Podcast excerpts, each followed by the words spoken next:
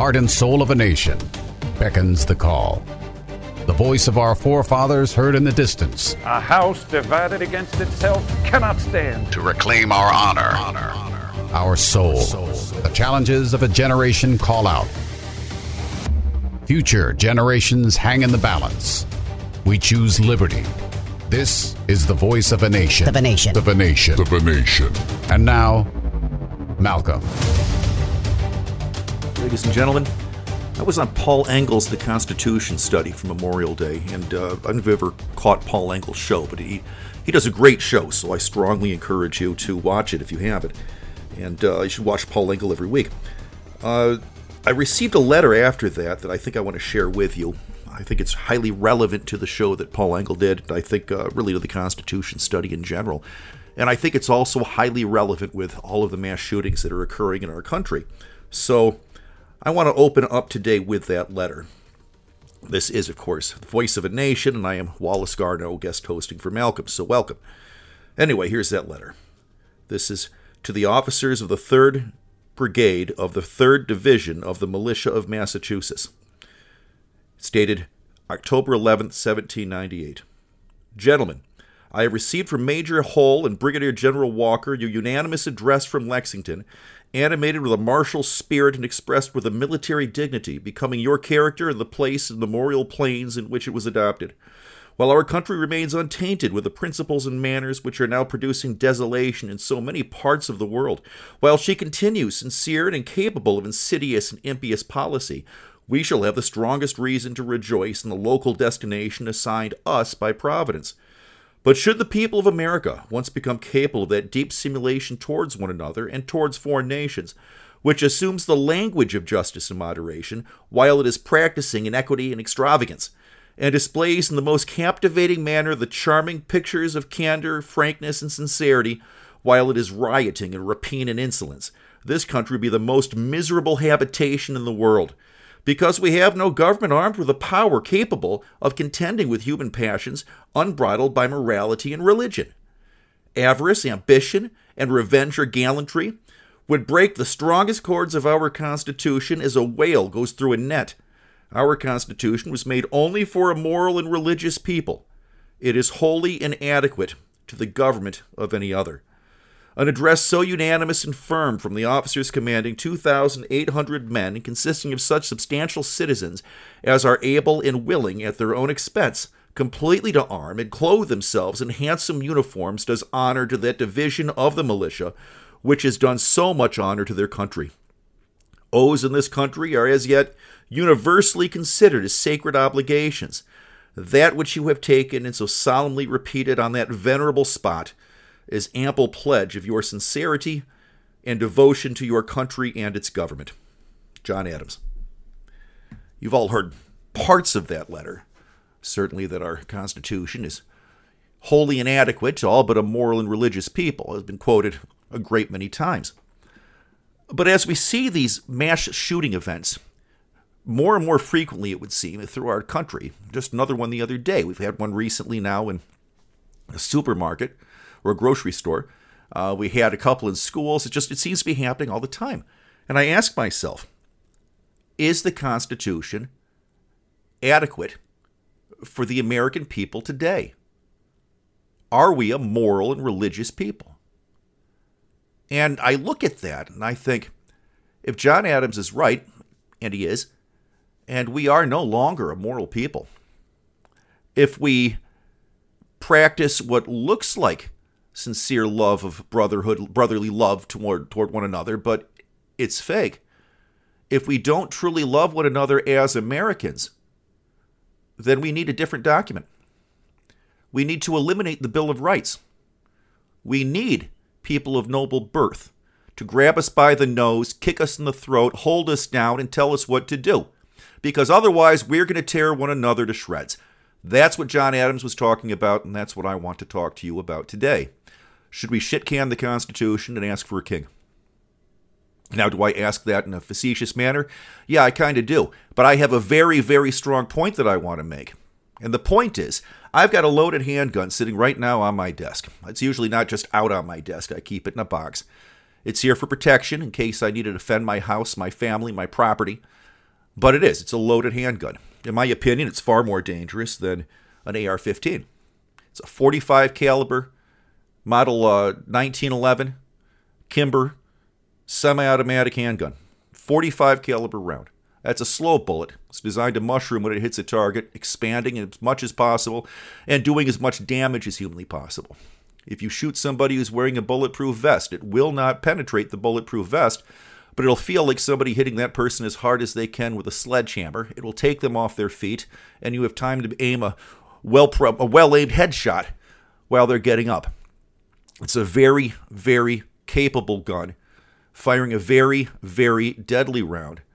And in my opinion, it's far more appropriate for close quarters combat, such as I would have to practice in my house if somebody tried to break in to harm myself and my family, than is a long gun. I can acquire a target much faster with a handgun, at close range at least, and I can, I can, I can inflict uh, damage to to the perpetrator almost immediately. A long gun, it takes time to bring it around. It takes time. It's it's more cumbersome the sights being further apart. It takes longer to adjust them. It's just not as practical for in the home. And yet, this handgun sitting on my desk has killed no one. I'm staring at it right now. It's just sitting there. It has absolutely no intention of killing anyone. I can put it on a chair. It's just as safe on a chair as it is on my desk. I can put it on the floor.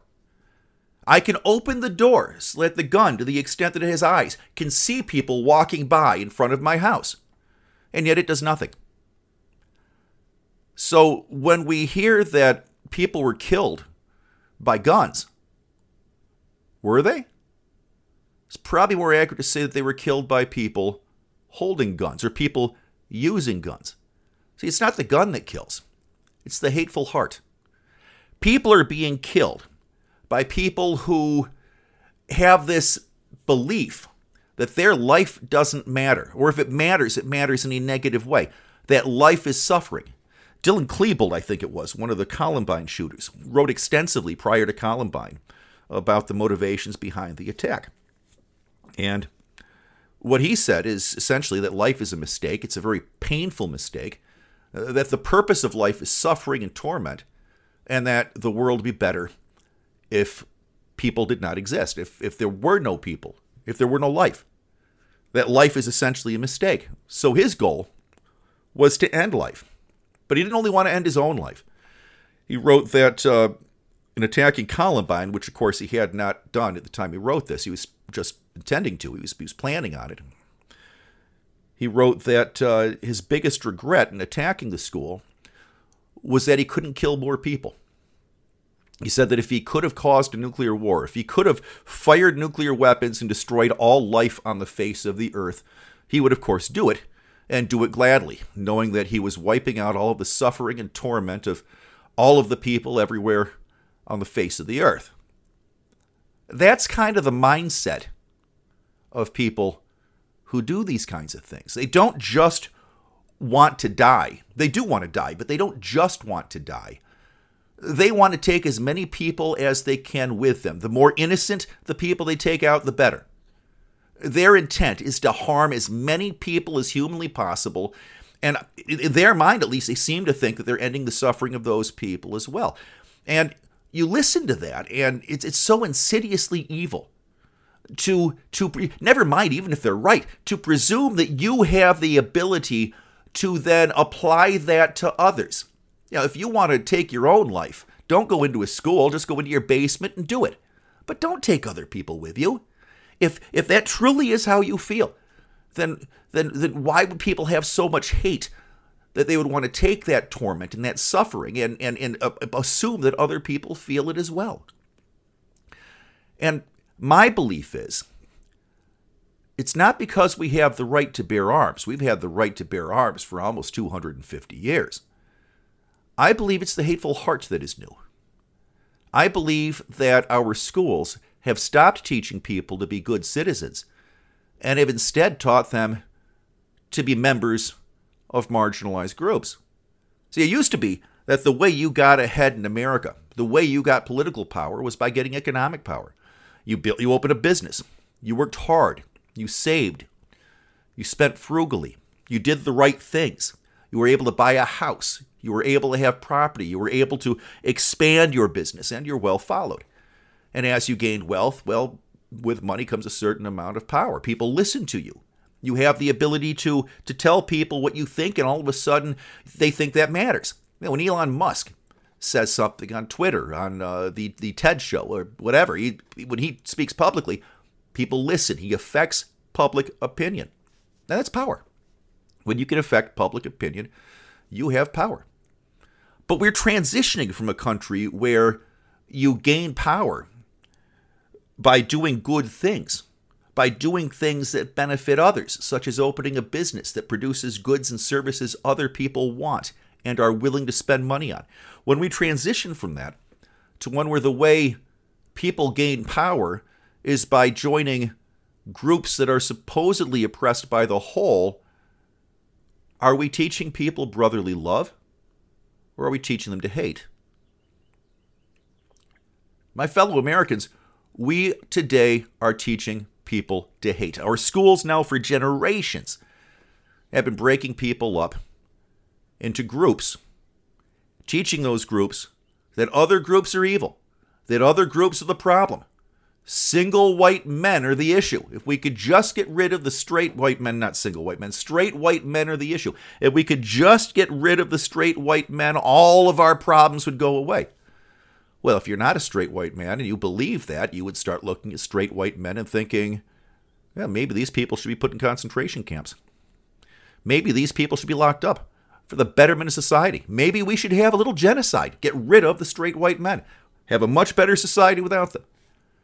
And if you're a straight white man, what do you think? All of a sudden, it looks like society truly is out to get you. And while straight white men may seem like the majority, really, men aren't a majority. There are more women in this country than there are men, so straight white men cannot possibly be a majority. When you take intersectionality and you break it down to its most fundamental pieces, allowing people to be in as many marginalized groups as, as possible. Really, what we find is that the smallest, most oppressed minority is the individual. And we are all individuals. So, as ironic as it is, as soon as we take intersectionality down to its, its most isolated unit, the individual, it ceases being a, moral, a, major, a minority and it becomes not just a majority, but we're all individuals. So it becomes a unifying factor for all of us. We are all human beings. We all have the dignity of being created by our Creator with certain unalienable rights. And yet, that's not what we teach. We don't teach people to be good citizens. Our schools increasingly teach people to hate one another. And so I look at these shootings and I think, what kind of person would do that? And for a long time, I struggled with that. How can somebody be so evil as to want to take their anger and their hatred and, and apply it to innocent people that they don't even know? Well, I guess when you teach an entire population of people for two or three generations to hate one another, you reap what you sow. And that's what we have done as a society. We have taught our children to separate themselves into identity groups. We've taught them that political power comes either from being an oppressor or an oppressee, and an attempt to right the sins of the wrong, of the, of the past, rather, in, in, in order to right the sins of the past. We have flipped it on its head and said it's not the oppressor that we're going to give the power to, it is the oppressee. So now we tell people if you want voice, you have to be a member of a marginalized group because that's who we're going to repel. That's who we're going to put in front. White people get to the back. That's what we're saying. We're saying, men, masculinity is toxic. Stop it.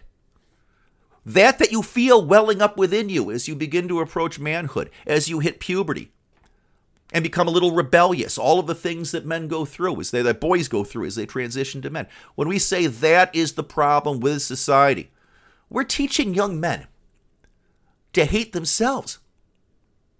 We're teaching them that they are the problem. Children going home, asking their parents, Am I evil? And we're blaming guns.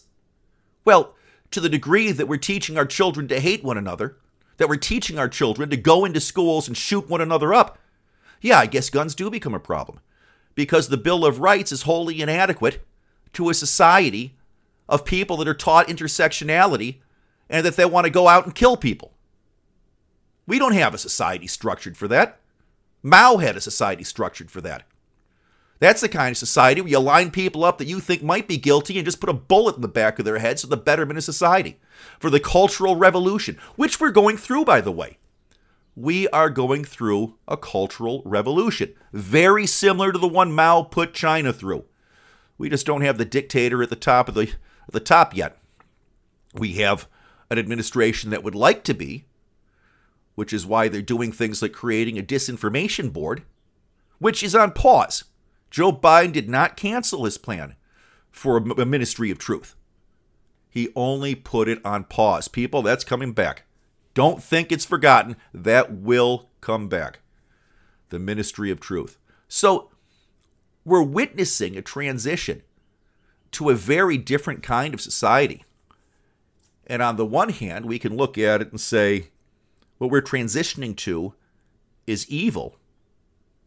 But on the other hand, when you look at what we have been teaching our children in public schools now for generations, we're teaching them to be racist. They've actually changed the definition of the word racism such that it's now the exact opposite of what it used to be.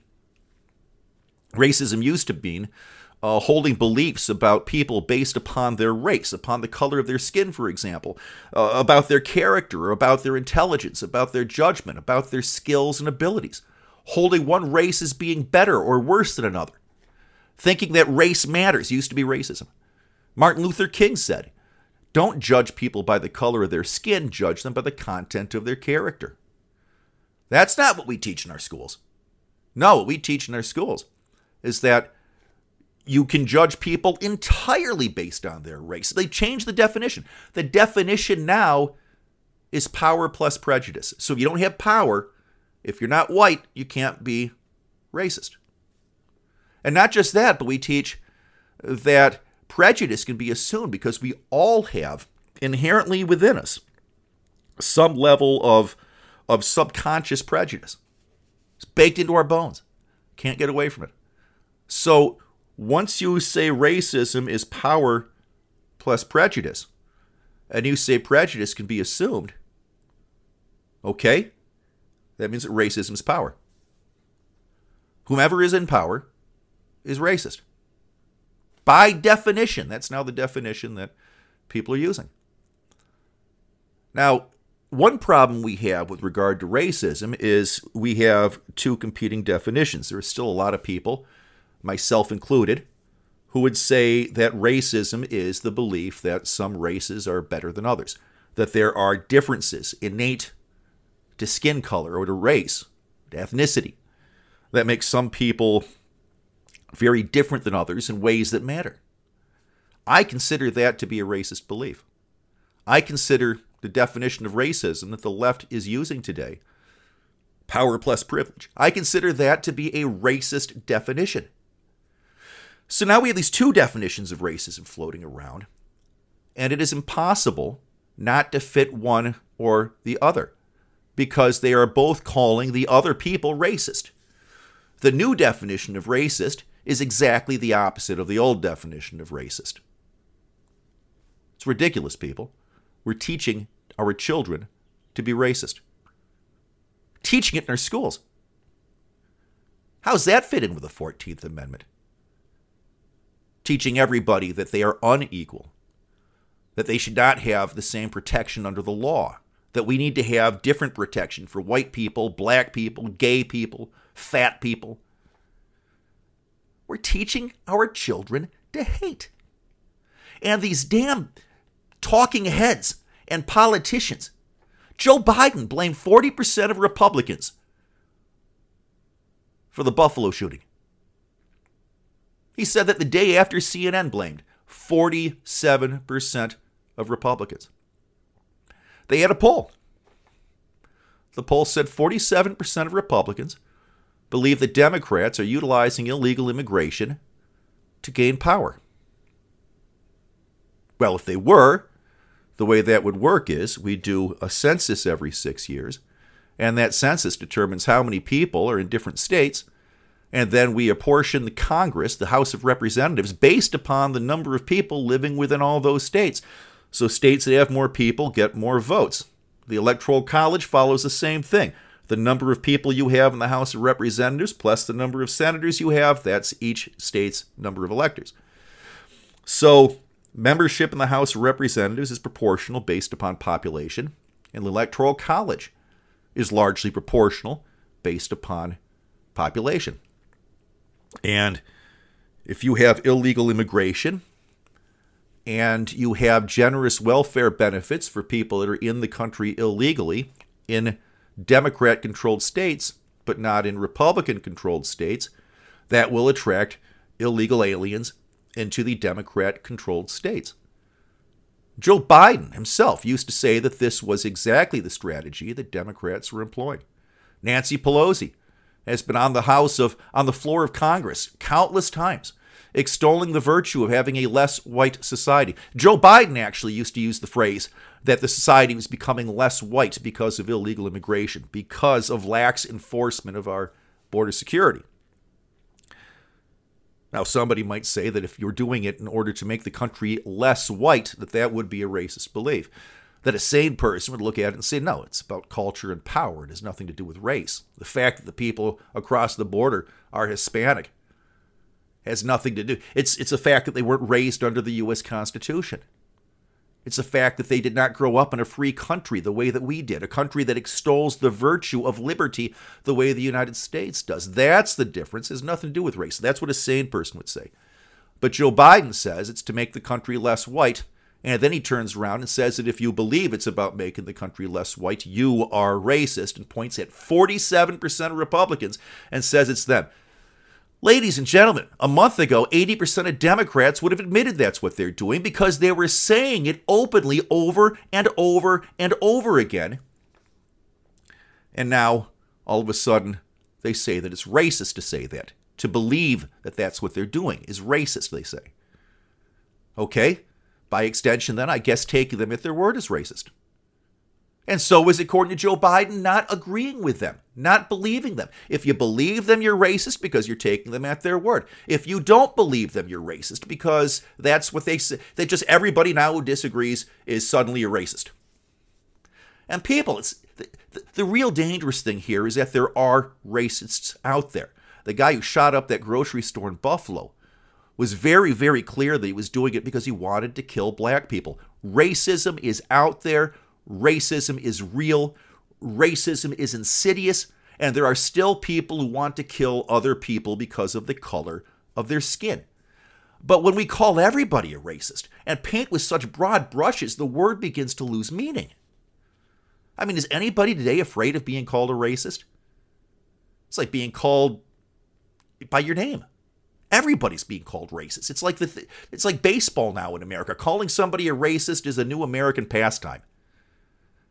But that doesn't mean everybody who's called racist is. And so when we when we paint with such a broad brush, the the the connotation of the word, which is the way the word makes us feel, begins to change. It's supposed to sting to call somebody a racist, which is why Democrats have been doing it for so long. They call Republicans in Congress racist. The Republicans, they, they fall back, they retreat.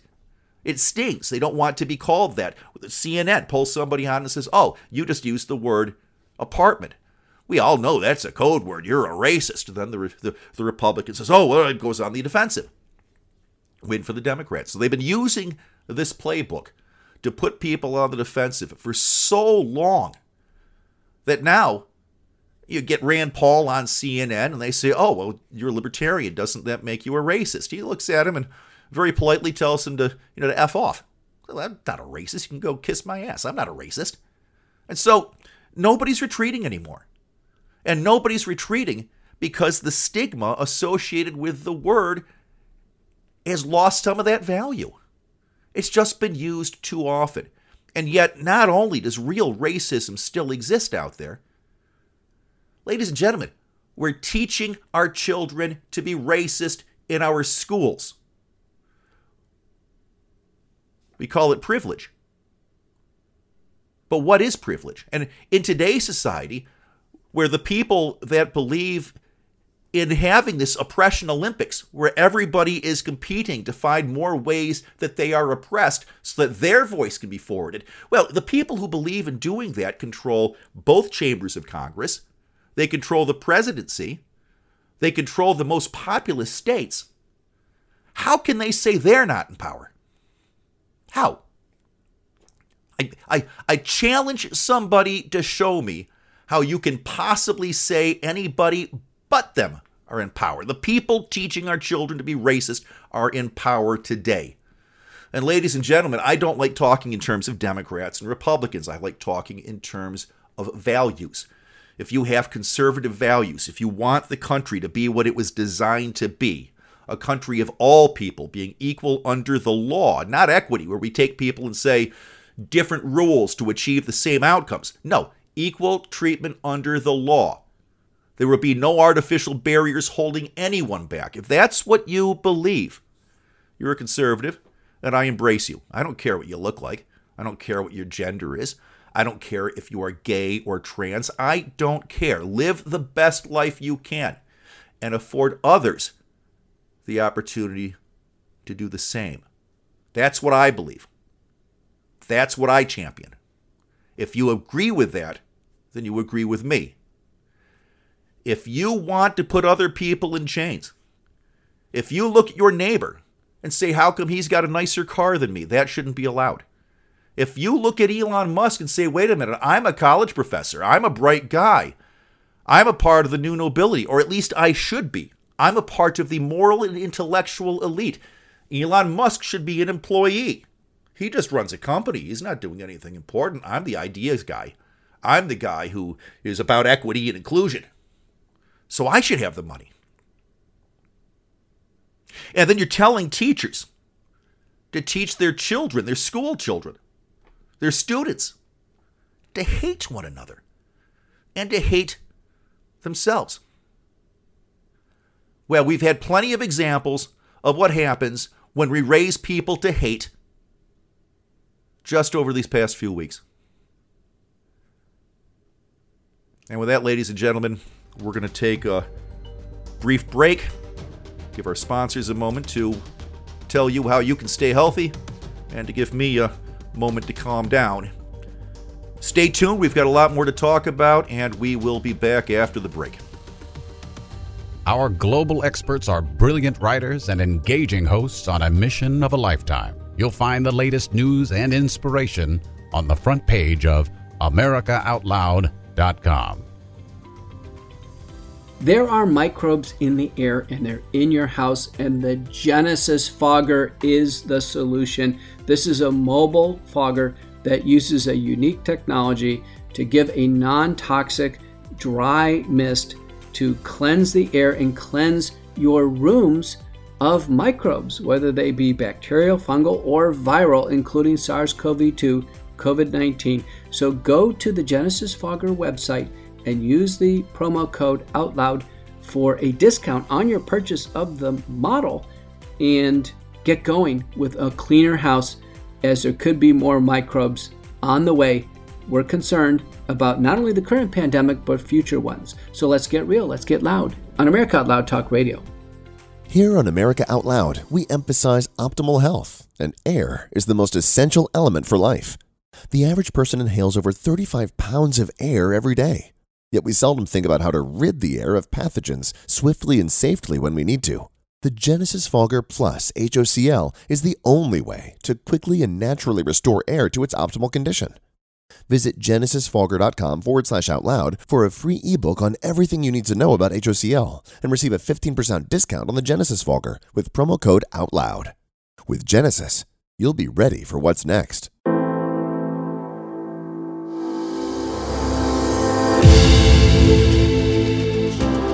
Surely, if you can't find it here, you can't find it anywhere. We are the pulse and voice of everyday American thought. So You can listen in on our free apps on Apple, Android, or Alexa. America Out Loud Talk Radio. Liberty and justice for all.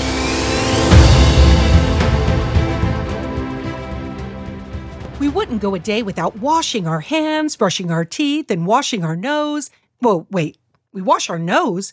Yes, the number one place where bacteria, viruses, and pollen enter the body is through the nose. So the average person breathes over 23,000 times a day.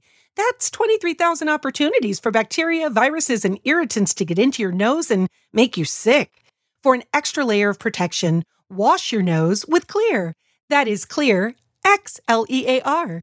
Xlear's drug free nasal spray features xylitol, an ingredient proven to block adhesion of many nasty bacteria and viruses and effectively clean, not just rinse like a saline, but wash your nose. Xlear nasal spray quickly alleviates congestion, opens your airway, and ensures your body's natural defenses are strong. Read the research studies for yourself at xlear.com. That's X L E A R.com. Protect yourself from the pathogens and junk you breathe. Pick up a bottle for you and your family today. Ladies and gentlemen, welcome back. I spent the first half of the show talking about how we have been teaching our children to hate one another, and how, having done that now for several generations, we're starting to see the fruits of our labors in terms of shootings and what have you. I really barely even scratched the surface, though, because I focused on mass shooting events that are in the media. Mass shootings are so popular now in Chicago. There are parts of Chicago where you should get a campaign medal just for living there. I mean, Chicago, parts of it are like Fallujah now. It's a dangerous place. There are mass shootings every weekend in Chicago, every weekend. And it's not just Chicago. Go into any of our major cities, and the crime rates, the murder rates, it's exploding. Violent crime in our country is exploding. And why shouldn't it be? It's easy to commit violent crime against people you hate. You teach hate, you teach violent crime. The two go hand in hand. And we teach that the police are evil. I mean, imagine that. You go to California, go to New York, in parts of our country, it is now legal to steal less than $1,000, anything less than $1,000 from a store. Shoplifting is not even a crime unless you take more than $1,000 worth of stuff. So we've legalized crime. I saw an interview with a kid in New York that uh, he loves New York's new policies and crime. He's been arrested over a hundred times this year. He gets arrested, they book him, they let him go with a hearing date that he will not show up for. He misses the hearing date. If they if they arrest him again, oh, you missed your hearing date. We're gonna we're gonna we're gonna arraign you for that. We're gonna arraign you for whatever you did now, plus for missing your hearing date. So they arraign him. They give him a new hearing date. They release him back out in the street. He's he's, he's back out in the street in like two or three hours. Again, and again and again. He's not going to show up for any of his hearings because he doesn't do that, and there's no penalty for not doing that other than they'll arrest you and give you another hearing to skip. So we've made a mockery of our criminal justice system. And of course, we've made a mockery of our criminal justice system. We're teaching people through critical legal studies that our legal system is created to perpetuate white supremacy. So the concept that you are innocent until proven guilty is now considered a racist concept. The concept that you should be locked up only after being proven guilty in a court of law beyond a reasonable doubt in front of a jury of your peers is now considered racist. People, it's asinine, but that's what we're teaching in our schools. That's what we're teaching in law school. I mean, for God's sake, we're doing it to ourselves. So let's talk a little bit about blame. Now, it's obvious who some of the people to blame are the people that are pushing those policies and beliefs. Teachers. Yeah, I said it. If you're a public school teacher, I blame you. Every time a kid gets shot, it's your fault, your personal fault, because you're the one teaching them to do it. So stop. That's my message there. Stop teaching hate. So, yeah, I'm going to blame our teachers. Not all of them. There's some very good teachers out there. My parents retired from the Kalamazoo public school system. They were both teachers. I've, my, my family has a long history of teaching. My daughter is going into teaching. My aunts and uncles were almost all teachers. My grandparents, they were all teachers. So my family has a long history of teaching. I've taught myself in colleges. So long history of that, and and know that's like a family trait, I guess. I but when we teach children to hate, that's what we get. My parents didn't teach to hate. That's more of that's a more of a something that's been happening since they left teaching. But it's that's what we do today. So yeah, I blame teachers. I blame Joe Biden. Joe Biden, who says that conservatives today are the most extreme terrorist group the world has ever seen. We're not the ones teaching students to shoot up schools. You're doing it. And talk about teaching hate, telling the public that you hate half of it that you think that everybody who disagrees with you should be in prison, that they're terrorists. Jesus Christ, Joe, what the hell do you think you're doing? We have a country that's coming apart at the seams, and you're creating more division. I've had enough of it. I've had enough of it. But you know who else is at fault? We are. You and me. I'm 52 years old and I'm just getting fired up about it now. Where was I 50 years ago? Well, I was two. Where was I 30 years ago? 30 years ago, I was 32, 22 years old. I was old enough at 22. I was in the Marine Corps at 22. I wasn't fired up about the fact that we were starting to teach students to hate. The 2000s, when it began becoming public knowledge. I was beginning to become politically involved, and yet I said nothing about that particular issue because I didn't think it would go anywhere. Well, now it's gone somewhere, ladies and gentlemen. Now it is incumbent upon us to do something to right this ship before it goes down in a. Into, we're sinking. And we're going to see more and more of this because we're teaching people to hate more and more. We're becoming more divisive rather than less. And until we put our foot down, those who still believe in a moral country, until we put our foot down and say, you know what? You cannot teach my children to hate your children anymore. Until we get fired up about it, put our foot down, tell our school boards to, to go kiss off, Tell politicians who become divisive the same thing until we stop teaching our people to hate one another. It's just going to continue. And somebody might say I'm being divisive right now. Well, yes, I'm being divisive by saying that we should stop being divisive. It's impossible. You, know, you can't be on both sides of an issue this important. But we have to get back to a country of e pluribus unum, out of many, one we have to be one American people again, and that means having shared values. That means believing in the U.S. Constitution and in the principles this country was founded under. And that's incumbent upon us. It's not just going to magically happen. The party in power doesn't want it to. And the other party, the party in opposition, Republicans, well, once they get elected, they become a part of the problem also.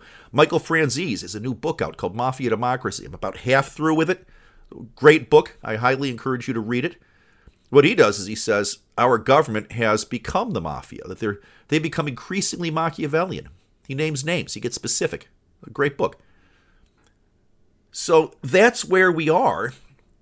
And you know, I wrote an article, I guess about a week or two ago now, on critical race theory, critical theory, cultural Marxism, all of that. And uh, I got a lot of praise for it. I also was told a number of times that it was too long. Now, when I first started writing for Malcolm, and I, I want to be very clear, I prefer writing to, to doing a radio show, not because I don't like being on the radio. I, I, I like being on the radio, but I also like being precise with my language. And it's hard to be as precise on the language on the radio as uh, when you're writing because of course when you're writing you go back and you you you edit the draft you you start with a rough draft and over time you polish it and, and improve the language and and it becomes more precise as a part of that process and i like being very very precise with my language particularly on a topic like this i want to be even more precise because it is a contentious topic and that makes it more important rather than less that my intent and meaning be clear so i like I like writing more than I than I do being on the radio. But a number of people told me that it was too long. And I thought, you know, I get that the ideal editorial is about a thousand words. And sometimes I actually write something even shorter than a thousand words. Uh, that seems to be the attention span that people are the most comfortable with. Something that just takes maybe four minutes. You read it on the bus, you know, whatever. But while you can can can get a thought out there in a thousand words or less, it's hard to put a robust argument out in a thousand words or less. And I like to write things that are pretty bulletproof. If you read that article on, on cultural Marxism, uh, it would be very difficult to find anything wrong with it other than saying that I'm a crackpot that just made everything up off the top of my head.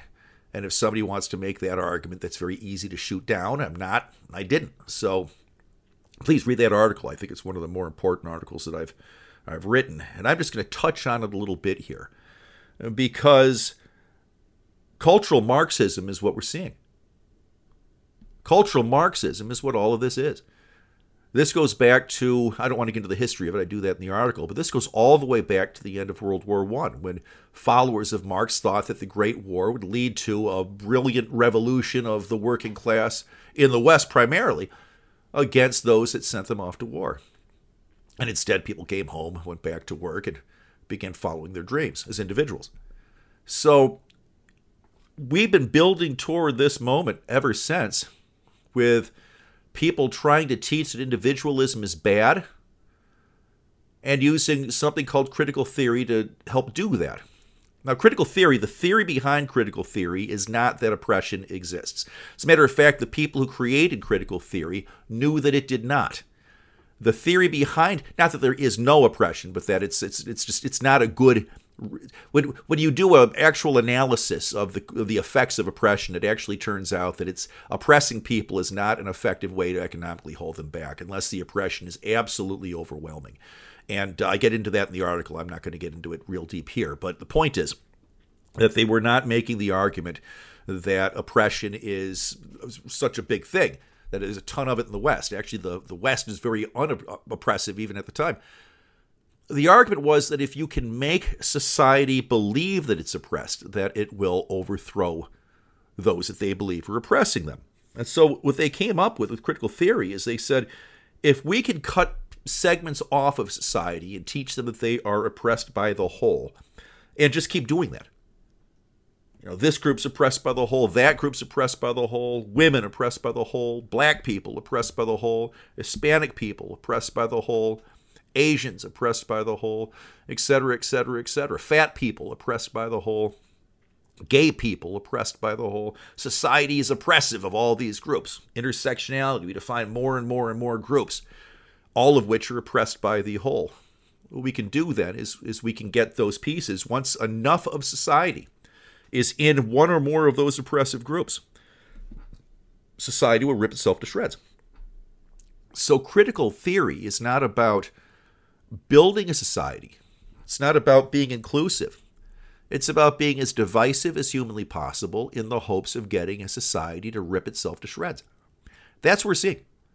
We are seeing a society that is being taught intersectionality for long enough now that it has become a large enough part of our culture, of our American system, that we are beginning to hate one another and to tear our structures down. California, it's a basket case. All the crime, New York, a big city, crime everywhere. What is that other than intersectionality coming home to roost? That's what we're teaching in our schools. We're teaching them to do that. So yeah, that's that's what's happening, and and it's happening everywhere critical race theory we're taught is or we're told is is just a, a, legal theory taught in some law schools although it's not that would actually be called critical legal studies. And yeah that is a so-called theory but it's it's not even really a theory because again it's it, critical legal studies is critical theory applied to law. So the theory part is that you can destroy law by teaching critical theory in, inside of law. So the the concept that everything about our legal system is created to perpetuate racism and white supremacy is it's absurd. But if you can get people to believe that that is what our legal system is about, then all of a sudden they think that our legal system is not just. And if you believe that our legal system is not just, well, then you want to replace it with something that is. The concept that law should be applied the same way to everyone, regardless of who they are or what they look like if you can get people to believe that that concept is racist, then they'll want to have the law applied differently to different people. And then think of the kind of power a government that has the ability to apply the law differently to different people. Think of the power that kind of a government has. The power they have over you, over me. Once the law is no longer the deciding factor in what government can do, government can do whatever it wants. And that, of course, is every totalitarian's dream. It's, it's, ironic. We see people that are trying to implement totalitarianism calling other people totalitarians. Donald Trump was called a totalitarian or a tyrant how many times during his presidency? Four years. He must have been called a tyrant in the media four million times. Well, what kind of tyranny did he want? Fewer regulations? Lower taxes? He wanted to make the American people more free to live their lives as they saw fit. And not just white Americans. We saw the most robust economic growth amongst minorities, black people, you name it. In our country's history, women did phenomenally well under Donald Trump. So the very groups he was supposedly trying to oppress were some of the groups that made the most progress under Donald Trump. But what Donald Trump did, and what Republicans do, even before Donald Trump, Ronald Reagan, you name the name, what Republicans have always done is try to treat everyone the same. So people ask me sometimes, well, as a conservative, can you tell me what the Republican Party wants to do for black people? And I'll say, nothing. The Republican Party does not want to do a damn thing for black people, nor for white people, nor for Asian people, nor for women, nor for gay people, nor, nor for, for any other group, because the Republican Party doesn't think that way. The Republican Party thinks about the American people and wants to do things uh, that help the American people to prosper. It's the it's it's the other party that wants to do things specific for specific races, as if black people have functionally different needs than white people.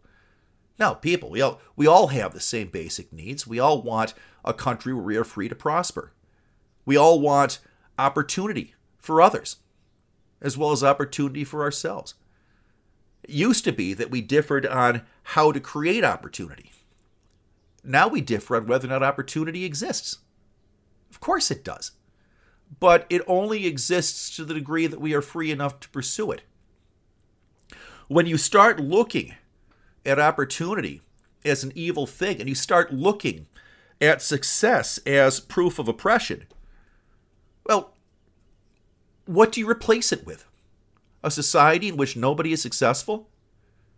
Well, we see what that looks like right now to look for baby formula. That's what you see with baby formula is what you will see with everything in a society in which success is considered bad instead of good, in which the rules are applied differently to different people instead of in a way that is the same for everyone. When we pursue equality of outcome instead of equality of opportunity, and equality of opportunity is a misnomer. I actually don't like the phrase anymore because in a society that is truly equal in terms of opportunity, my daughter would have the same opportunities as Bill Gates' daughter. So would a child growing up in uh, the inner city of Detroit. They have the same opportunity as Bill Gates' daughter. And such a society ignores the role of parents in providing opportunity for their children. Do I want my daughter to have only the opportunity that someone raised in the inner city in Detroit has? Of course not. I want my daughter to have every opportunity that I could possibly give her. And so should the parent of the child in the inner city of Detroit. I don't expect that I can give my daughter the same opportunities that Bill Gates gave his.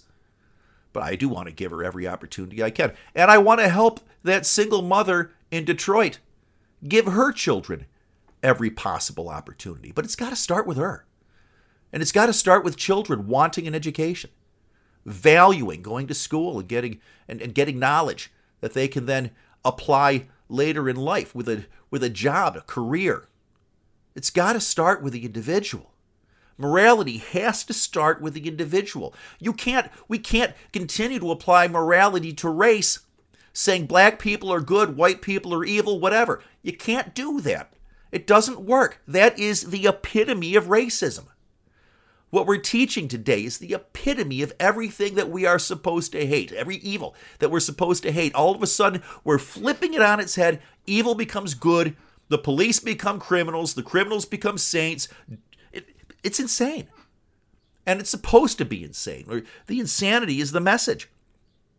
Critical theory is supposed to destroy a country. Cultural Marxism is is you you destroy the culture of, of individualistic societies, and then they'll become open to collectivism. That is the point of cultural Marxism. It leads to communism, and that's by design. And we're building it here. We've been building it my entire life. I've been watching it in real time. I remember 1976 very, very well, the 200th anniversary of our nation. Now, as we approach the 250th anniversary of our nation, I wonder if we have the same nation. I look back at that letter written by John Adams when our country was young, in which he describes all of the terrible things going on in Europe where morality is feigned but not believed, where you have these noble lords that have these rules of virtue that they have to follow, very strict rules, rules designed to, be able to figure out who the imposters are. And if you pick up the teacup the wrong way, oh, that guy's not really of noble birth. He's an impostor. That's what those rules were for. So you had these people that were immoral, living lives of excess, extravagance, with, with, with, with a lack of morality, people that did terrible things to their fellow countrymen, while having this illusion of nobility, as if picking up a teacup the right way is more important than how you treat the people in your country. And he said, You can't use a constitution to restrain such people. They won't follow it. It will have the power that a net would have trying to constrain a whale. It's just going to swim through it. You're not going to get a whale with a fishing boat, and you're not going to stop that kind of immorality with a constitution. Well, he was right. And as we go further and further down the rabbit hole of an eroding morality, as we become less virtuous as a people, as, uh, less religious is what John Adams would say, but I'm not convinced that religion, the thing about religion, you can be moral without religion. What religion does is define a larger morality, and that really is what we need. I think Jordan Peterson once said, the less God actually exists, the more we need him to. And the notion there is if everybody is allowed to define their own morality, well, that's a morality of the lowest common denominator, which is the same as not having any morality at all. That's what's affecting us on the East and West Coast. That's why crime is being driven. And we're teaching this in our schools. We're teaching people to be immoral. Morality has to come from something larger than the individual, so that it is a unifying force, so that we all know what is good and what is evil. And it has to be more than just it's evil to go into school and shoot people up because we have to try to avoid the hate that leads people to want to do that. You didn't have mass shootings in John Adams' time. It wasn't just because they didn't have AR 15s and other semi automatic weapons. That wasn't the only reason. The primary reason you didn't have mass shootings in John Adams' times was because people didn't want to do that. If they had had AR 15s, they were religious and immoral people. And that's not to say they were perfect. I mean, slavery still existed at that time. John Adams was an abolitionist, but not everybody was. Matter of fact, in the South, abolitionists were few and far between. So it's not like they were perfect, but they believed in a unifying morality that they believe encompassed all of mankind. And they strived to be better. That's what America used to be a country that strived to be better, that strived to improve. We didn't want to become less moral, we wanted to become more moral. We didn't want to apply liberty to fewer people, we wanted to do a better job applying it to everyone. That has to be our goal. That has to be what we return to as a people, as a society. It can't be about teaching hate. It has to be about teaching the love of your fellow man, of everyone, of all of mankind. I served in two branches of the service, Marine Corps and the Army. I was in combat engineer. I was a combat engineer, so I was under combat arms. My job was to kill people and break things. to provide mobility and counter mobility. Uh, so I had to grapple with that as a Christian. What if I have to shoot someone? Thank God I never did. But I had to grapple with that question as a Christian. How would I kill somebody in combat if I believe in loving my fellow man? And the answer is I believe in other things as well. I believe in the sanctity of life, but I also believe in the sanctity of the American mission, of liberty and justice for all, of what this country stands for. And if I have to kill someone, a fellow human being, in order to preserve the American way of life, I decided I was willing to do that.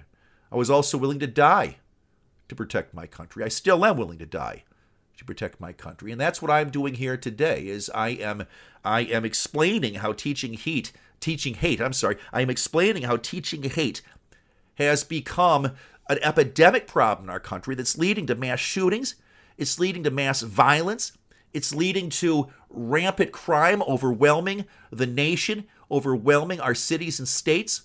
It's, it's leading people to hate the police who are there to serve and protect. Now, that's not to say the police are perfect either.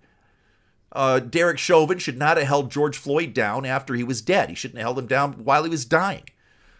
And, you know, to me, I think he died of a fentanyl overdose. I don't believe Derek Chauvin actually killed him, but still, held him down for that long was ridiculous. And that's, I get that. I, I understand. So, yeah, that was that was not a good thing that Derek Chauvin did, but that doesn't mean all police are criminals. It doesn't even mean Derek Chauvin did it on purpose. It means he made a critical mistake that he is now going to pay for for the rest of his life. And we should all feel bad for Derek Chauvin, even as he's being punished, just as we feel bad for the family of George Floyd, because this is something that's destroyed both families. And that's, that's a terrible thing. It's a tragedy. And when tragedies occur, a country of like minded people who love one another are pulled together by it the people on both sides. When there's a murder, the, the families on both sides are pulled together by it because of their shared humanity. The, the person that did it obviously goes to prison, but the tragedy affects everyone, and it's, it's a tragedy to everyone. And so that's what we need is a country that gets pulled together by tragedy instead of pushed apart by it. We need a country of people not only who are unified as one American people, but who aspire to be that. So Ladies and gentlemen, what I want you to take away from this is not that we should not have a free country, not that we should have a country that cannot be ruled by our Constitution, but that for the Constitution to have the teeth that it needs, we must have the morality to defend it, to support it, to believe in it, and to love one another with the out loud truth. So, ladies and gentlemen, that's today's story. That's today's message. Please, please, it is time to get loud on America Out Loud. Thank you.